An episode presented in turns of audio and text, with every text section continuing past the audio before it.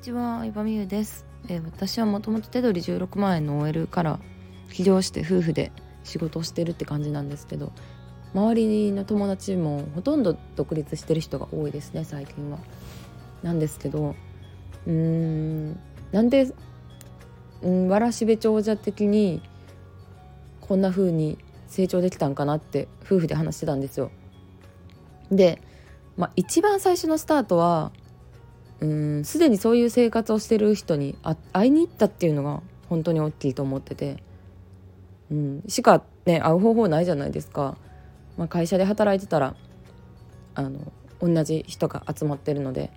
うん例えばね独立して自営業やってる人と出会う機会もなかったので、うん、最初はまあ、かの講座に行ったりとかセミナー行ったりとか。すでにそういう生活をしてる人に会いに行くっていうのをやってたんですけど。で意外と思うかもしれないんですけどそこで習った内容自体というよりかはその先生と仲良くなるためだったりとかその先生がどういう思考回路をしてるのかとかどういう考え方を持ってどういう選択肢をしてるのかみたいなのを知りたくて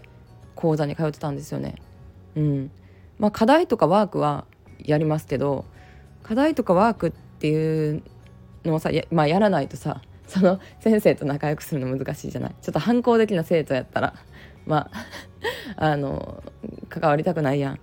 まあそれだからその仲良くなるために課題とかワークはやるんだけどそれ自体というよりかは考え方を知りたくて最初に講座に参加したって感じですね。うん、だからそのもしかしたら多くの人は講座とかセミナーに参加するのはその内容自体を学ぶためって思ってるかもしれないけど違うんですよ。うん、っていうのを今回伝えたかった。このこういう考え方こそが結構すでにうまくいった人と意気投合してんなこの間この話をしててこういう考え方ってうん生まれ生まれつきって言ったらあれやけどうんなんか企業ってマニュアル化されたものをやればうまくいくじゃ実はなくって人によって人人間関係とかつながりで引き上げてもらえるタイプの人もいれば、まあ、もちろんコツコツ努力タイプの人もいればうん。なんかのチャンスで有名になる人もいればって結構いろいろで、まあ、その自分に合ったスタイルをいろいろやりながら見つけていくって感じなんですけど、まあ、大事なのはそのためにもうんその先を行く人の思考を思考を知るって感じですね。考え方を知るって感じ。うん。そうまあそれがまさに結構よく言われてるマインドになるんですけどそれを知りたくて